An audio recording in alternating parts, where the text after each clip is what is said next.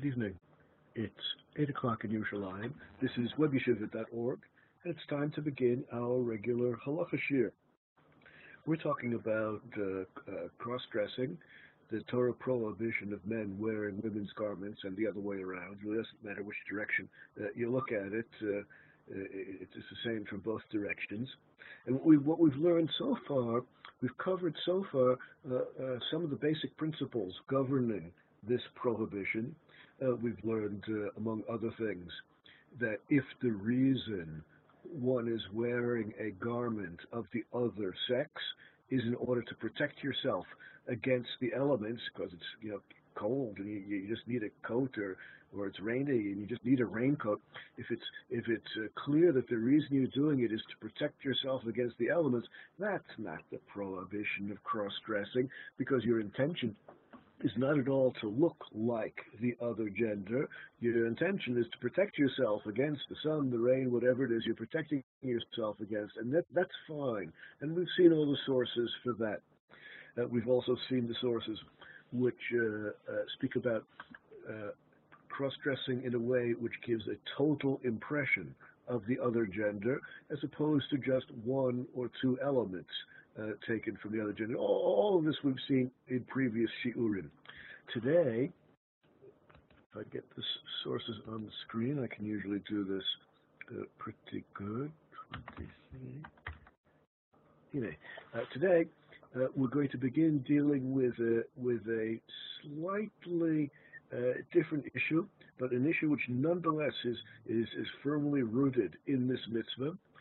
What about things activities? What about what about uh, things people do which are not actually clothing, but nonetheless are activities which are associated with the other gender? That's what we're going to talk about today, and we'll see what the opinions of the poskim are about this. Uh, first, we begin with the Netziv, Rav Naftali Tzvi Yehuda Berlin, the great Rav of Volozhin, and the uh, Rosh Yeshiva in uh, in uh, Volozhin, he uh, wrote as follows: Mishinui Loshna Katuv Tichtiv Kli Gever. When we began with the verses at the beginning of this series, that we saw that the verses uh, spoke about a simla, a garment of a woman, which is prohibited for a man. And we saw that the verses spoke about kli gever, a utensil of a man, which is prohibited for a woman. Well, well, well, since the verses use the word simla, a garment, and the word kli, utensil, it, it therefore follows b'davar hamiyuchad leish, anything which is a utensil which is uniquely for men, only for men, Kamo, for example, kli milchama, for example, weapons. You know, we're, talking here about 19th century, right? If we're talking about weapons, only men carry weapons. That's a utensil, which is used only by men. Or some utensil, some object, uh, not an article of clothing, but some other object which is only used by women back back in the days of the Netziv, in the days of the uh, the Netziv in the 19th century. The poskim were very exercised. The great rabbis were very exercised by the question whether a man is allowed to use a handheld fan to cool himself in the hot summer. Maybe a handheld fan is uh, something which only women use. You know, we're not talking about garments here. We're talking about other activities or other implements which are unique to one gender or the other. Talk about tachshiten, or what about some kinds of jewelry to miyuchadin leisha, which are, which only women wear back uh, in those days, in the 19th century, uh, uh, uh, only women wore rings. Well, I'm talking about in the neighborhood of the Netziv, right? In, in, in Eastern Europe, men did not wear rings. That was a female thing. Now, now it, it follows from the according to the Netziv that since the verses in the Torah use interchangeably simla, a garment, and kli, a utensil, it follows that even though you're not cross-dressing in the sense of wearing a garment of the other gender, you are carrying an implement of the uh, utensil of the other of the other gender. Over afilu shelo yavoli You're guilty even if nothing reprehensible happens, even if no one's going to mistake you for the other gender. Well, that's why of all the garments which are which could be mentioned, the the, the, the Torah only mentions simla, a dress, a woman's dress, which is a kind of garment that only women wear. Okay, bottom line, it turns out that according to the Netziv, and the reason I quote the Netziv is because he's he's representative or typical of the mainstream thinking of the poskim. According to this, one is in violation of cross-dressing, not only by uh, wearing uh, garments of the uh, of the other gender, but even by uh, carrying a single implement or using a single implement, like a, handheld fan, in those societies where uh, where men don't do that, you're guilty of, of violating the Torah principle of cross-dressing. Okay, now, now, now that's an important idea. If you think about it for a moment, we saw plenty of sources last week, according to which one is in violation of cross-dressing with garments only if it's a complete presentation, uh, not just one article of clothing of the other gender, but a complete presentation. We saw plenty of sources about that last week. As far as carrying an implement, a utensil of the other gender is concerned, a single element, a single utensil, a single, uh, a single implement gets you into trouble in violating this particular mitzvah. The, the, the, the which we just saw on the previous screen, is typical of the mainstream thinking of Poskim. But uh, let's see. Mm-hmm. Okay. Uh, let me see if there's something that I can do about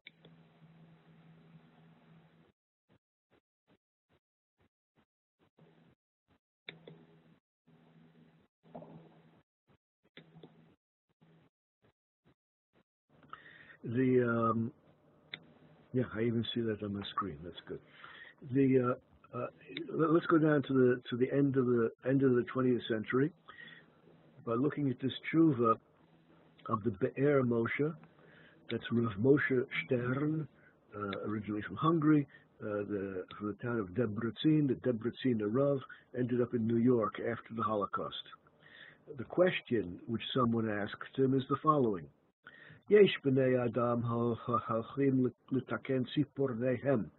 Some men go, some people go to have their fingernails manicured. Etzel Chanut Shenashim also Tadavar. And the, the, the, the, shop you go to is a place which is frequented by women. Now the question is, can a man get a manicure? Is that something which constitutes a female activity and therefore should be prohibited for men? That's the question. Uh, tshuva, his answer begins as follows.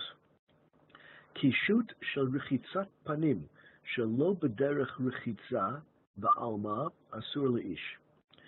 Uh, uh, women wash their face, men wash their face as long as, as they're washing their face in the same way, namely, to make their face clean. This is not an imitation of the, of the other gender. and all is well. That's as long as we're talking about washing the face in order to be clean. Lefizeh, it follows, ma sheyesh anashim hamivasmim atzmam harbe. What about washing the face? Not only to get clean, but also to perfume the face. The, the, the, you're using a kind of soap which not only gets you clean, but also perfumes the body. What about that? Well, Ha'avir Zuhama, eh, well, let's consider different kinds of scents which might be involved, he says. Some scents, uh, some scent uh, which you might be uh, applying to the body would be in order to mask or get rid of zuhama, a bad smell of the body. If all you're trying to do is get rid of a bad smell of the body, that's something men do, that's something women do, that's fine. Oh, but if it's a kind of scent, a kind of smell above and beyond just getting rid of or masking a bad body smell. Oh, women perfume themselves, not men, asur. Therefore, this is prohibited for men, mishum baltilbash. Women, uh, men are not allowed to perfume themselves beyond using a, a, a soap or whatever in order to mask or get rid of bad, bad body smells. Uh,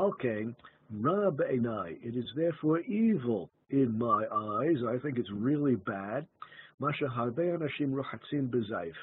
think it's really bad. I mean, it's really uh, bad is not quite the right word. Ra. It's really evil. It's really uh, well. Uh, uh, you don't want. Oh, that's not right. Uh, you don't want to uh, to be guilty, men do not want to be guilty of using ordinary soap. Ordinary soap for men is really bad. Uh, why, why, is it really bad? Well, uh, uh, it's really bad. Sheyesh lo tov ma'od. The ordinary soap which they sell in this country, he's writing this in New York back in the 1970s, the ordinary soap which they sell in this country has a very strong scent to it. And indeed, uh, everyone knows the manufacturers devote an awful lot of time and energy uh, to research and making sure their soaps smell good. Ah, that's for women, not for men. Uh, that's a scented soap, which accounts for almost all the brands of soap on the market in Europe, North America, and Israel today.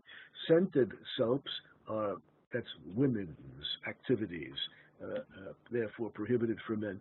Now, I, I, remember once when I was uh, when I first encountered this uh, this approach.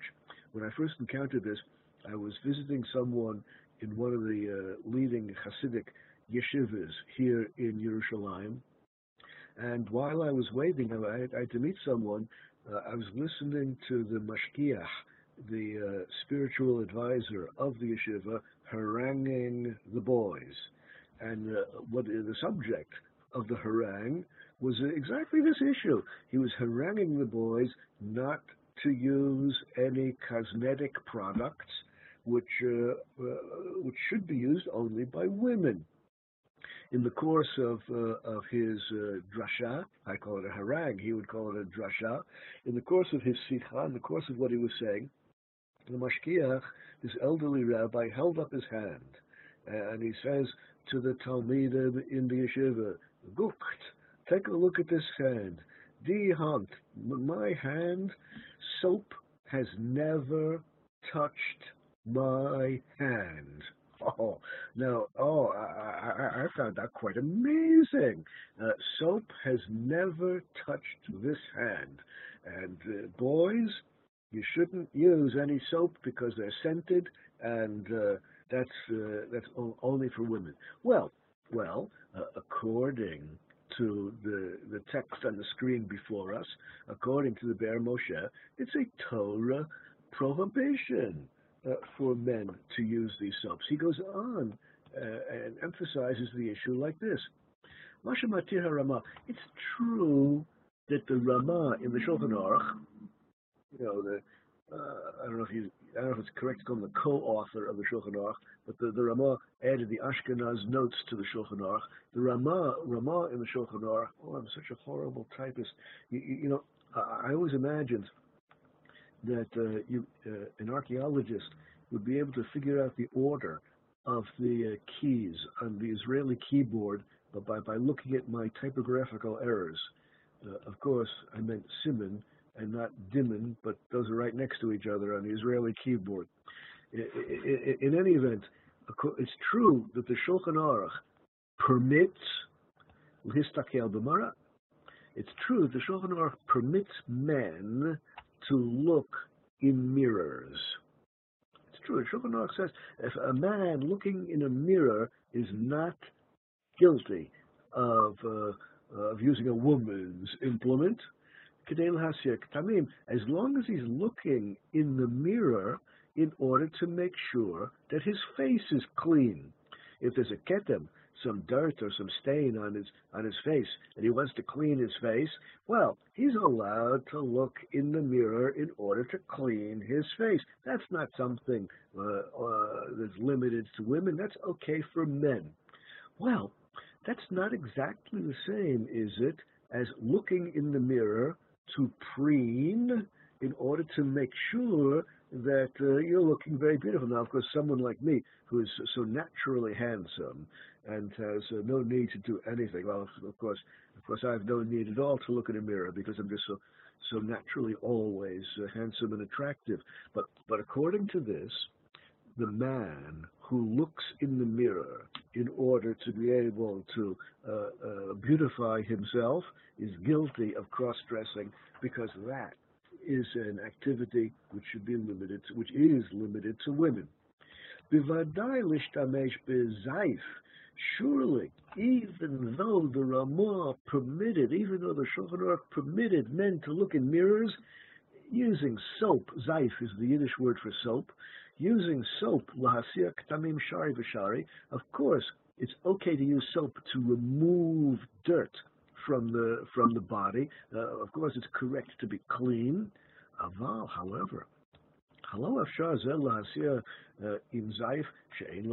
uh.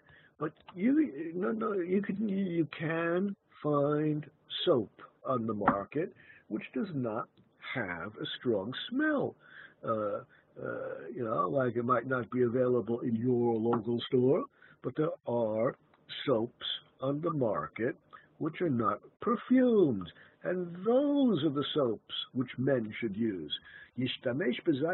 Shanashim. The men should only use those kinds of soap which men use, namely the unscented soaps.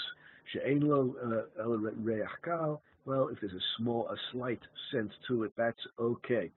Now, of course, of course, uh, I know that many people are even allergic to many people. Some people are even allergic to the um, to the uh, uh, uh substances which are used to perfume soaps. Uh, some people, you know, their their allergist or their dermatologist tells them, you know, uh, you, use an unscented soap and your skin will be a lot healthier. But but uh, uh, according to our author, the halacha is that all since only women are using the scented soaps, men must refrain. Yeah. Now, the uh, Knesset HaGadolah, these are still the words of the Be'er Moshe. He's quoting the Knesset HaGadolah. Rabbi Benvenisti was his name, one of the great uh, early poskim. Uh, he uh, uh, points out that according to the Ran, Rabbeinu Nissim in medieval Spain, the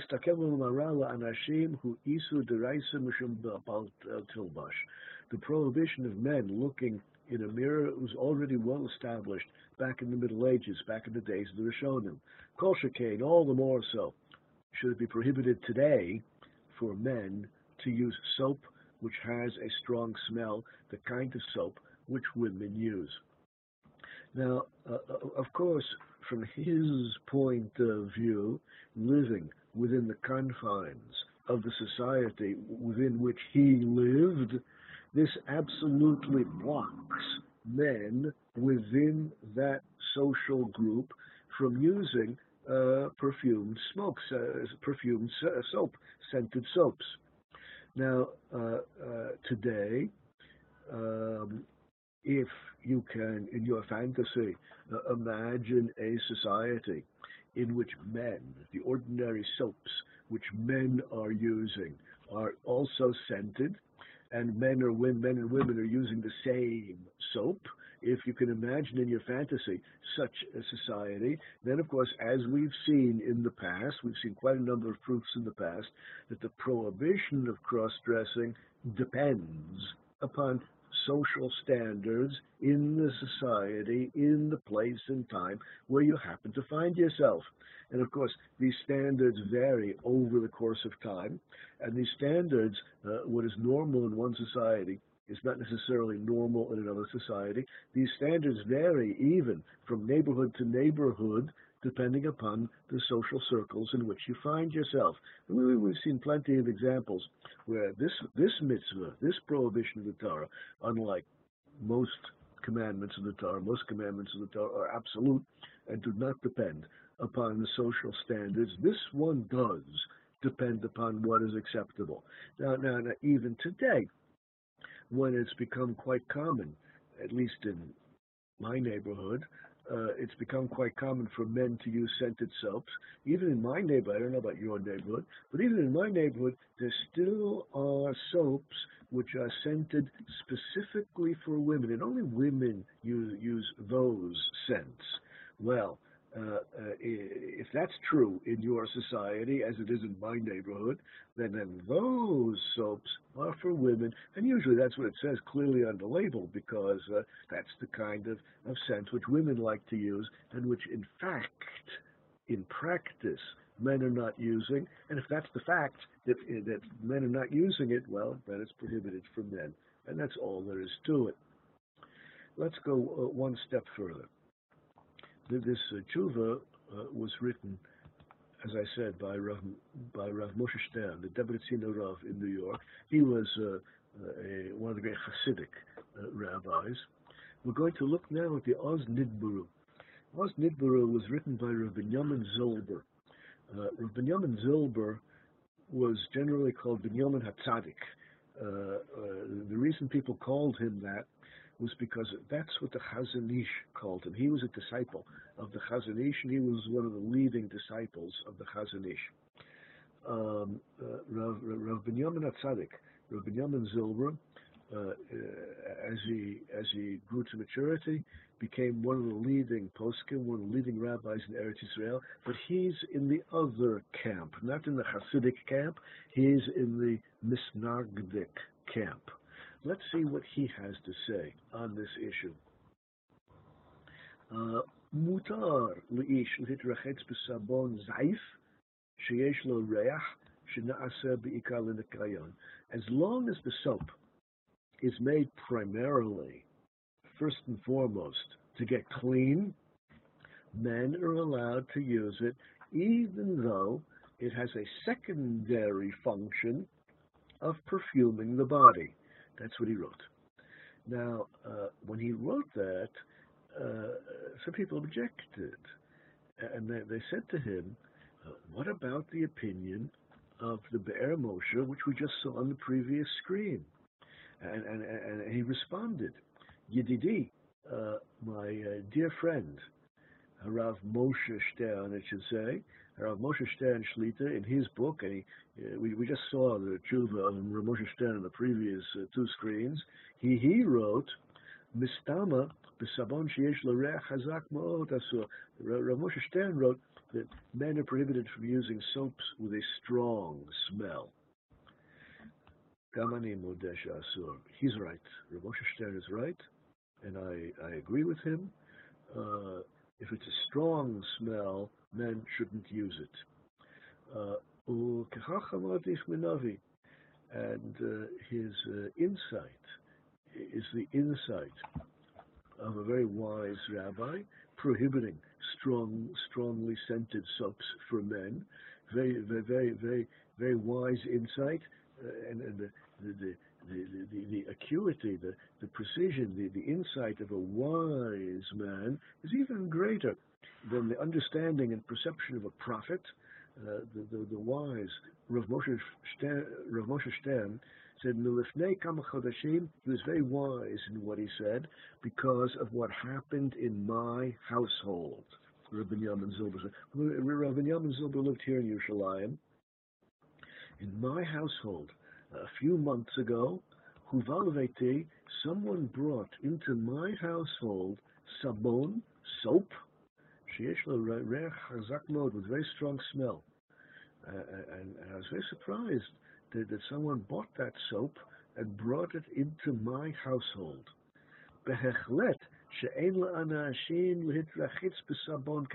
Of course, men should not use a soap like that. I'd never, I'd never smelled a soap like that. But when someone bought it and brought it into my house, my household, I realized what Moshe Stern is talking about. That's a female. That's a woman's soap. The im sabon kazeh, if a man would take a soap like that, gilad he is revealing his intention. A man who uses a strongly scented soap is revealing his intention. He's revealing his intention that he doesn't care only about getting clean. It's clear that he's doing it in order to beautify himself, in order to make himself smell better, and that's something women do. Lachein asur, therefore prohibited.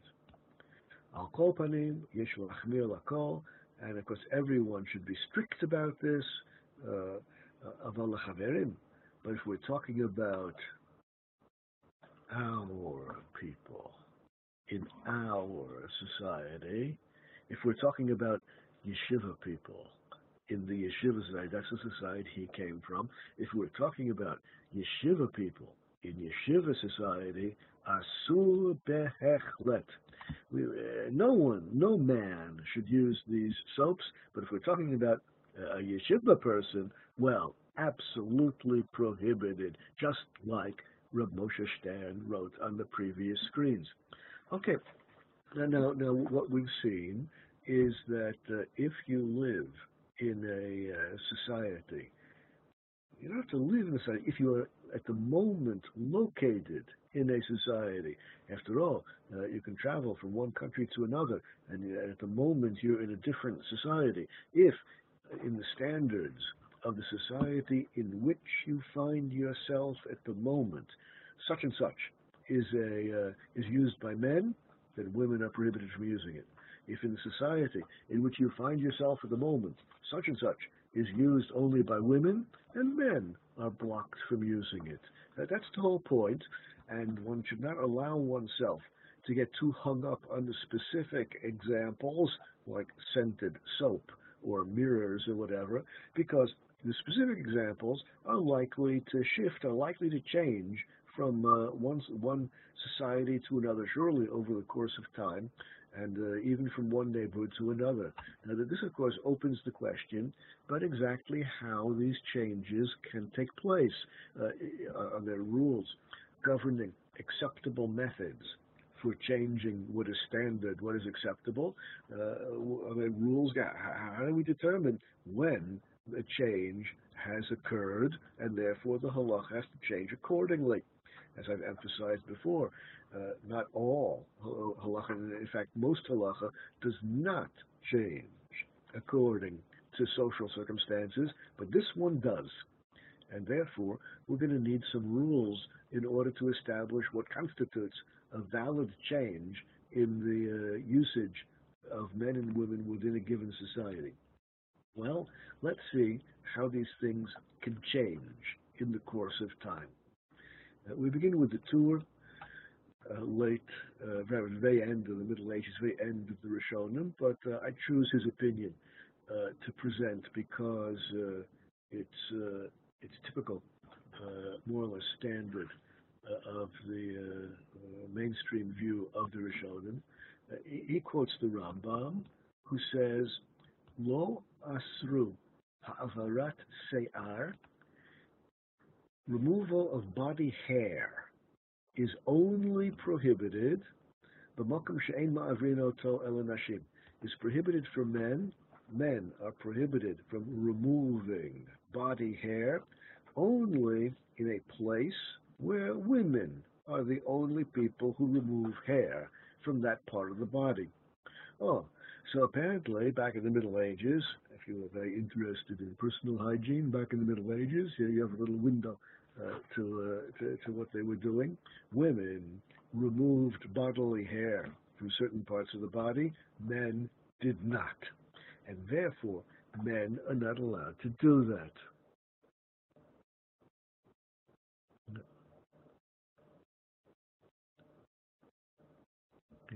The uh, the Baal HaTurim, uh, the Baal HaTurim, which is mentioned in chat, is indeed by the same author, but it's not a halachic work. It's a um, it's a very very I don't know if clever is the right word. Yes, clever. It's a very very clever commentary on the on the Torah, and uh, if you are pressed for uh, a, a public presentation, a public presentation of, a, of a, something having to do with the weekly parsha, uh, you, will find very clever things in the uh, in the Baal HaTurim.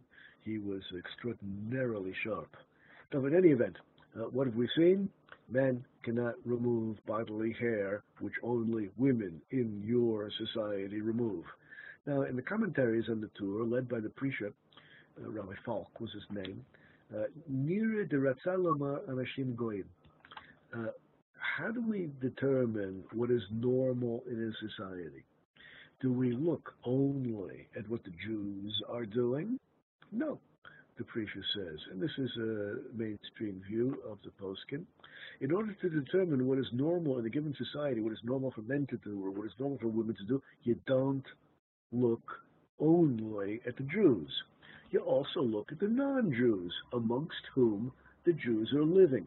When we're talking about what is normal, uh, what is standard activity for men or for women in a given place and time, we're talking about the, pe- the population in general, including non-Jews. Kevan, the nahug. Whatever the practice of that society is, that's it, and if we're talking about cross, the, the prohibition of cross-dressing, everyone has to conform. Uh, we learn the minhag the way goyim behave has great influence over this particular prohibition, and uh, uh, therefore we must consider what they do as well, what they don't do, what men or women do or don't do, even among the non-Jews. גם יש לומר דאויבי ישראל כאמור, הנהיגו כן כולם יחד. And when we're talking about determining the, uh, uh, the correct activities for men and women, the correct utensils, the correct things for them to do, if, if all of the men change their practice, all, if all of the men change their practice, or if all of the women change their practice together, if they all change together, well, if that happens, ein lochin biadam. There's no need to object. And since they've all changed together, presto zippo, the halacha changes accordingly, and whatever was previously permitted now becomes prohibited because now men no longer do that, or men and women no longer do that, or the other way around. Uh, uh, uh, all of a sudden, what was prohibited becomes permitted if now all of a sudden all the men are doing it or all the women are doing it. Now, you'll notice that in order in order for this to work, he requires all of the people to change. In order for a change to be acceptable, it's not enough that uh, individuals change. Uh, that's not enough to say the standards of society have changed. You need everyone to change. Now, of course, of course, everyone knows that in halacha, whenever the poskim speak about call, all of, whether it's all of people or all of animals or all of whatever it is.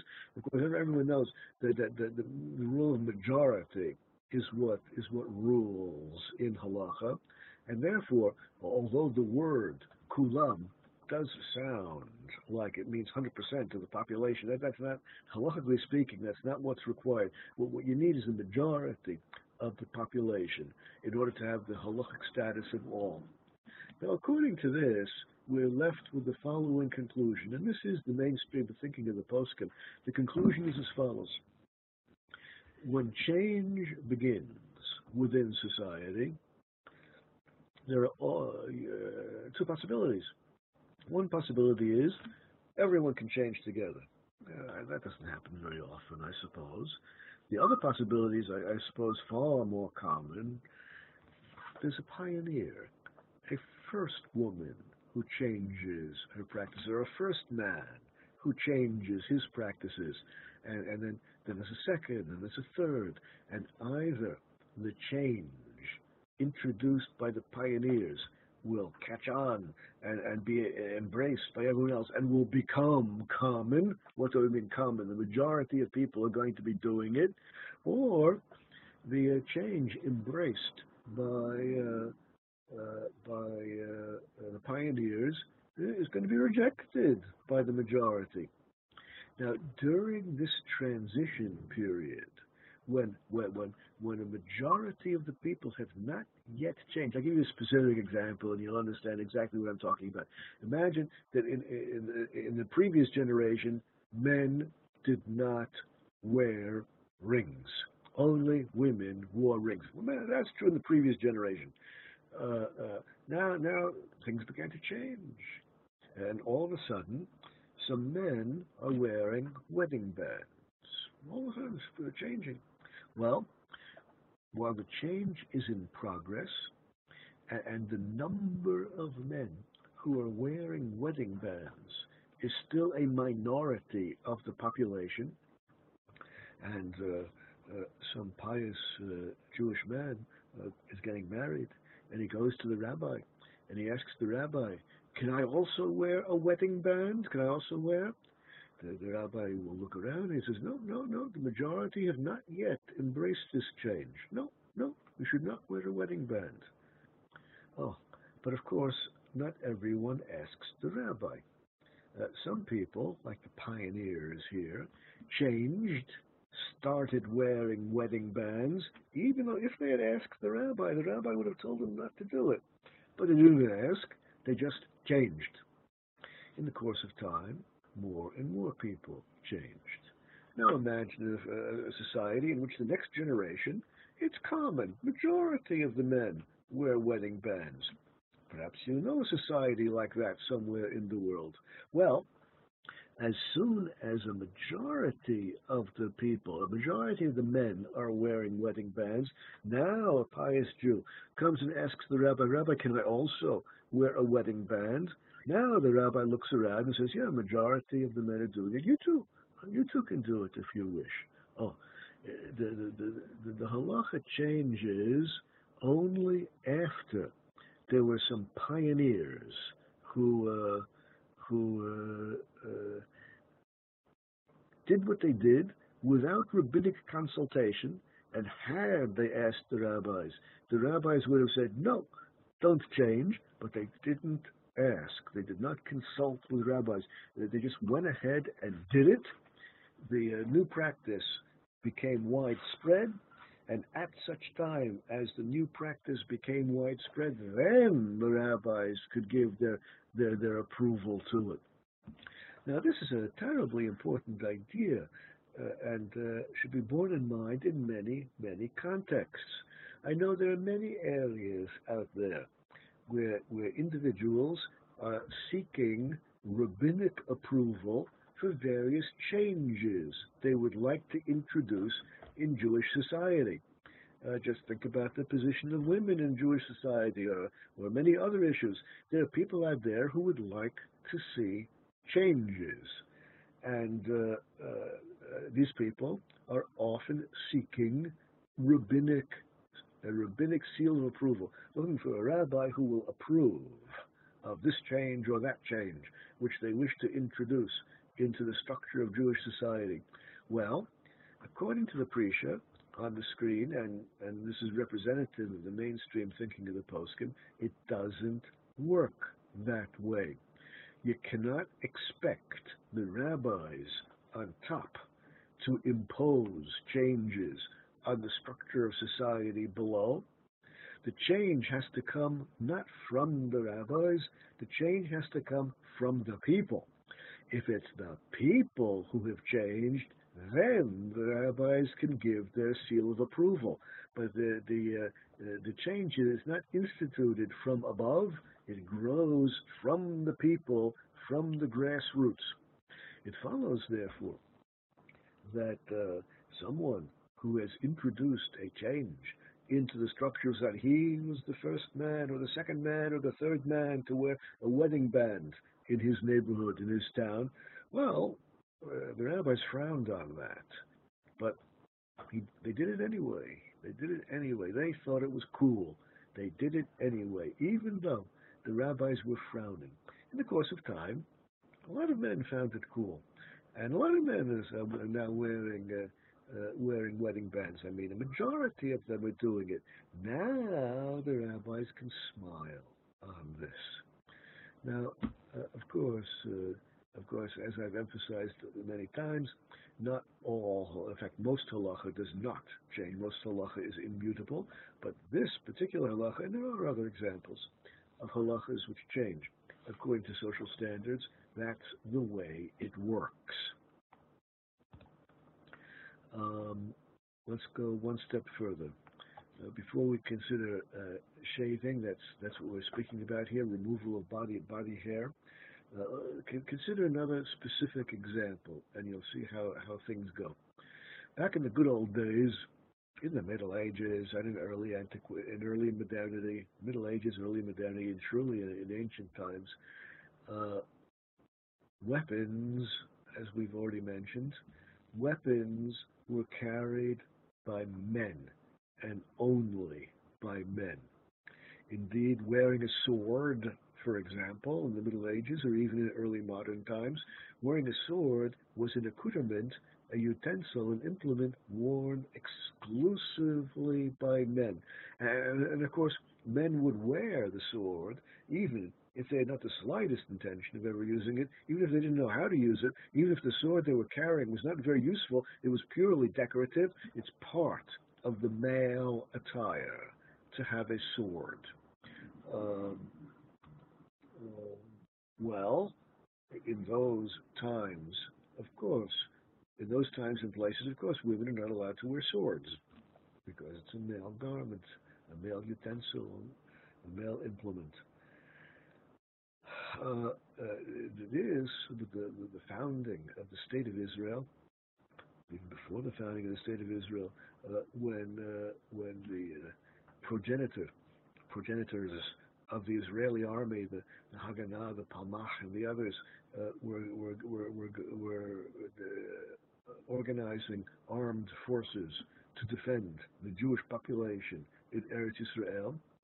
Of course, the, the question arose are women allowed to join the armed forces? That's a complicated way of saying, are women allowed to carry rifles and pistols? Uh, well, uh, if you're in a place and time where only men wear swords, then it's prohibited for women. If you are in a place and time where the practice has changed, and we've discussed how these changes occur, uh, and women, in fact, are uh, carrying weapons, then all of a sudden, all of a sudden, it becomes permissible. Uh, that's how it works. Now, let, us focus again on the question of removal of body hair.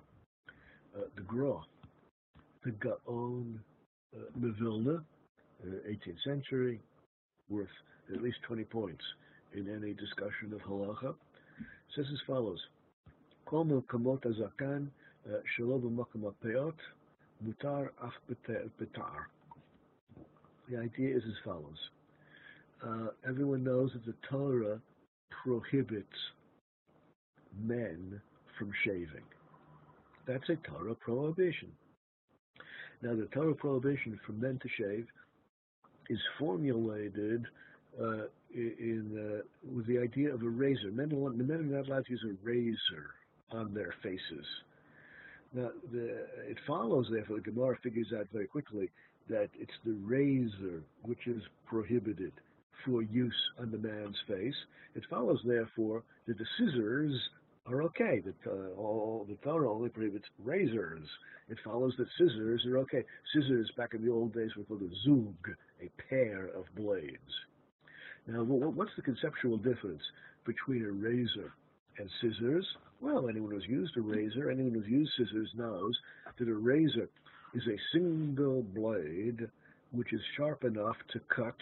In this case, we're talking about cutting hair. And a razor can cut other things also. But a razor is a single sharp blade which is sharp enough to cut hair. We're talking about hair at the moment. Uh, scissors, on the other hand, of course, consist of two blades. That's why they used to call it a zug, a pair of blades. And in the pair of blades in the scissor, in scissors, neither blade by itself is sharp enough to cut anything. You surely can't cut a hair with one of the blades of the scissors. It's only the action of both blades together, crushing the hair between the two blades. That's what cuts the hair. But without both blades working together to crush the hair, the hair is not going to be cut with a single blade of scissors. Uh, so scissors, where the blades are neither blade is sharp enough to cut, that's called scissors, and that's permitted for the beard. Uh, a ta'ar, razor, which is sharp enough to cut by itself, that's what the Torah prohibited. Now, of course, of course, this opens the question of the modern uh, electric uh, shaver for men. Um, razors are prohibited for the beard for men. That's simple. That's what the Torah says. But as far as electric shavers are concerned, I, I don't know all the models of electric shaver in the world, but the, all the models I have seen work with scissor. All the models I have seen work with scissor action that is uh, the, the, hair gets caught between a reshet, between a screen and a, a rotating blade, uh, crushes the hair, which is caught in the screen. That's scissor action. Now, I, cannot speak about all of the models that exist in the world, but it's easy enough to check any specific model to see whether or not the uh, blades are sharp enough to cut by themselves, and if so, the electric razor is the electric shaver is prohibited for men. Easy enough to tell because the, the shaving head opens up on every model of electric shaver, so you can clean the blades inside. Just to remove uh, one of the rotating blades, uh, hold one of the rotating blades in one hand, and see whether or not it's sharp enough to cut a hair on some other part of the body, not on the face. There's no prohibition to cut hair on other parts of the body.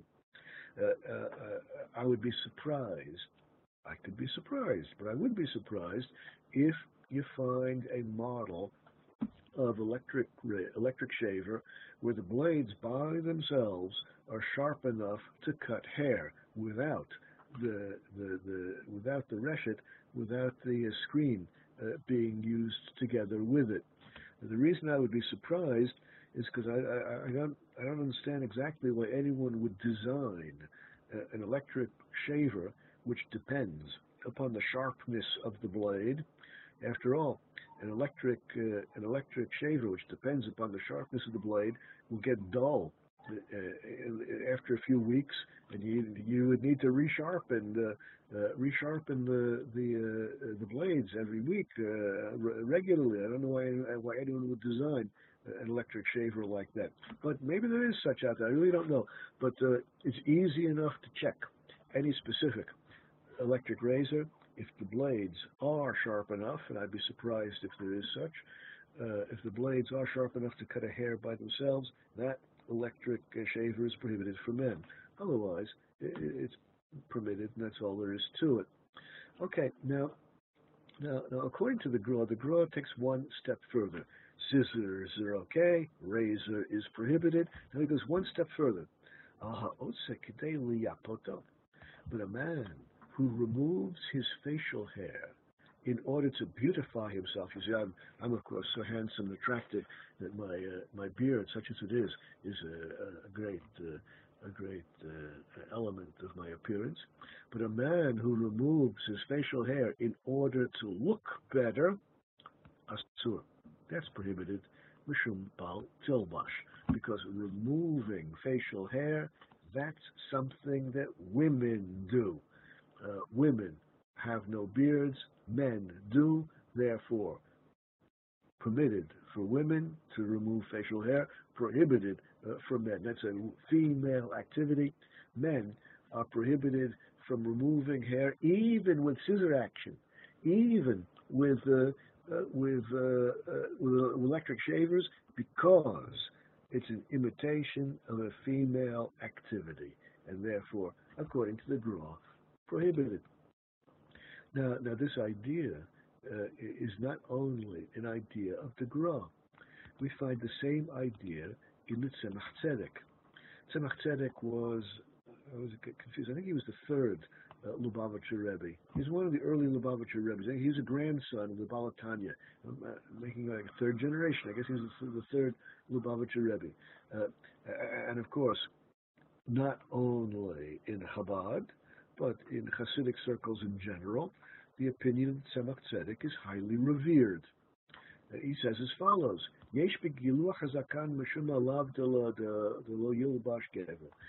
Men removing facial hair is prohibited because of cross-dressing, even if it's done in a way which is not a violation of shaving the beard, even if it's done with scissor action and not razor action. It's still prohibited because it's an imitation of women.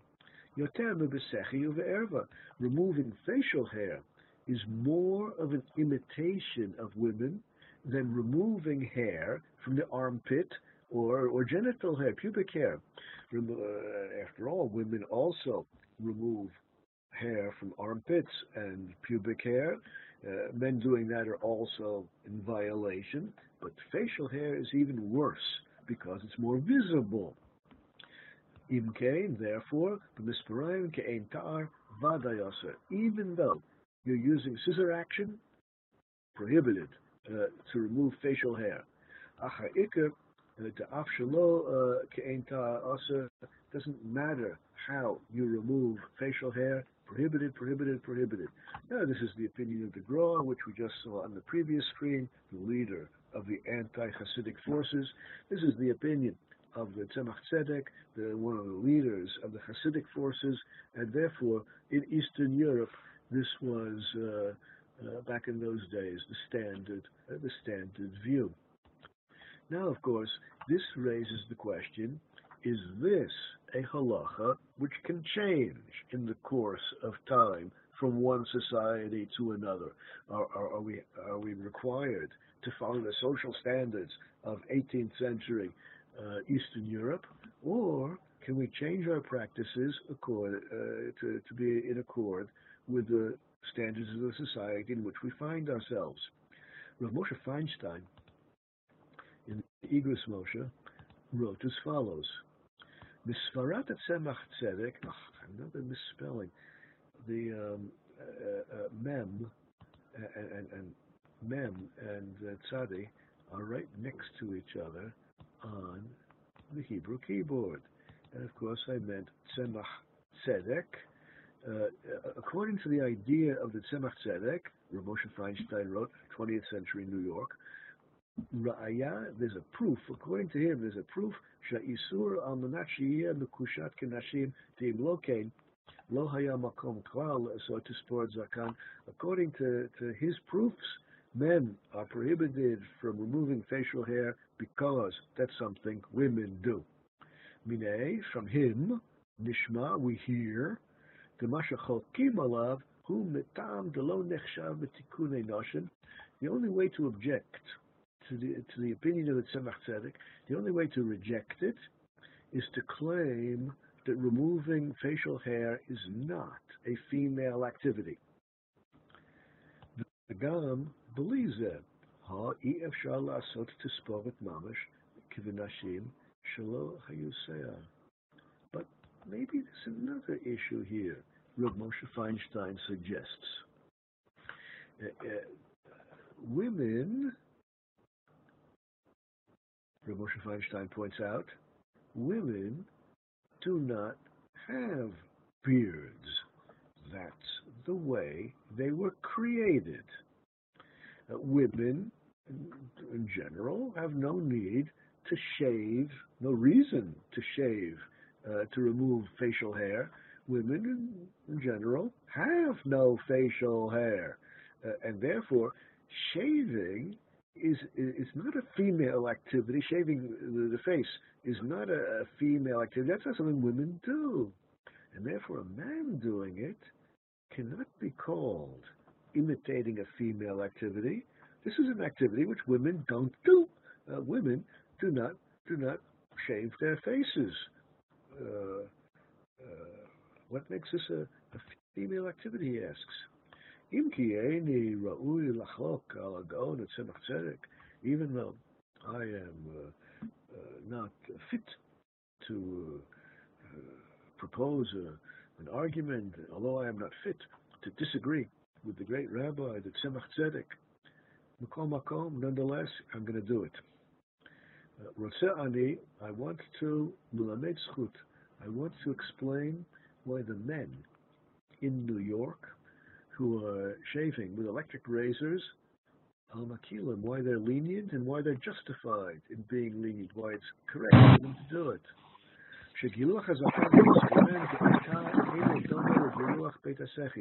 Removing facial hair has nothing to do with removing hair from the armpits or pubic hair. In our society, he's talking about New York, he wrote this back in the 1950s.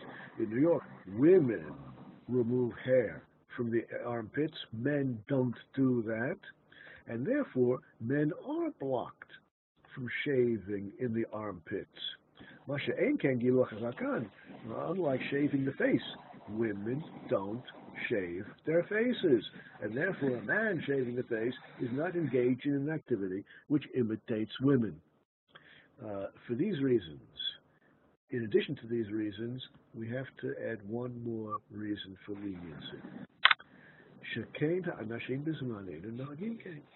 In addition to the above reasons for leniency, namely removing facial hair is not an activity that all the women are doing. There are some women that do it, but it's not the, the, the, the, not, not all of them, most of them not.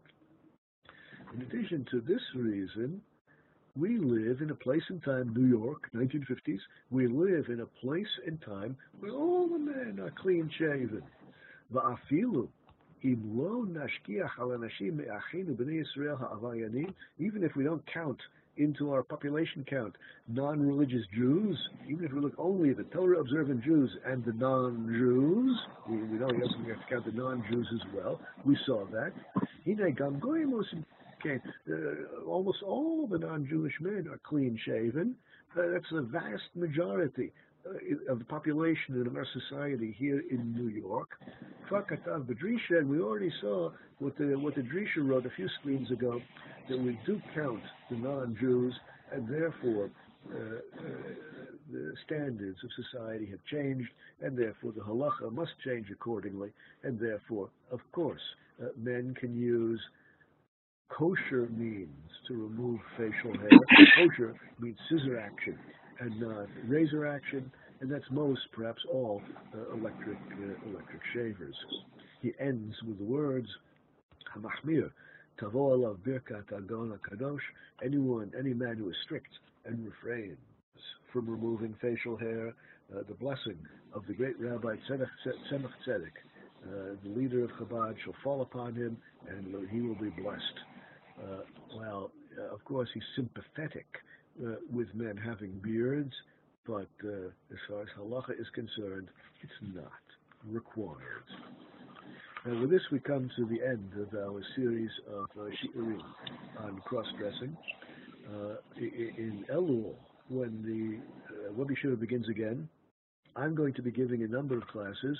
One, a series on the question whether or not women are permitted to enter the sukkah.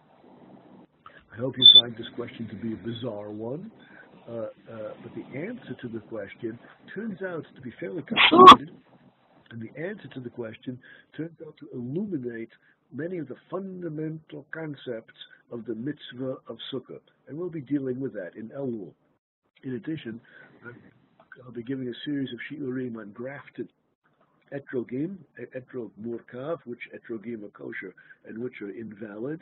And I also will be giving a series of shiurim on showering, uh, bathing the body, showering on Rosh Hashanah and Yom Tov, uh, not on Shabbat, but on Rosh Hashanah and Yom Tov.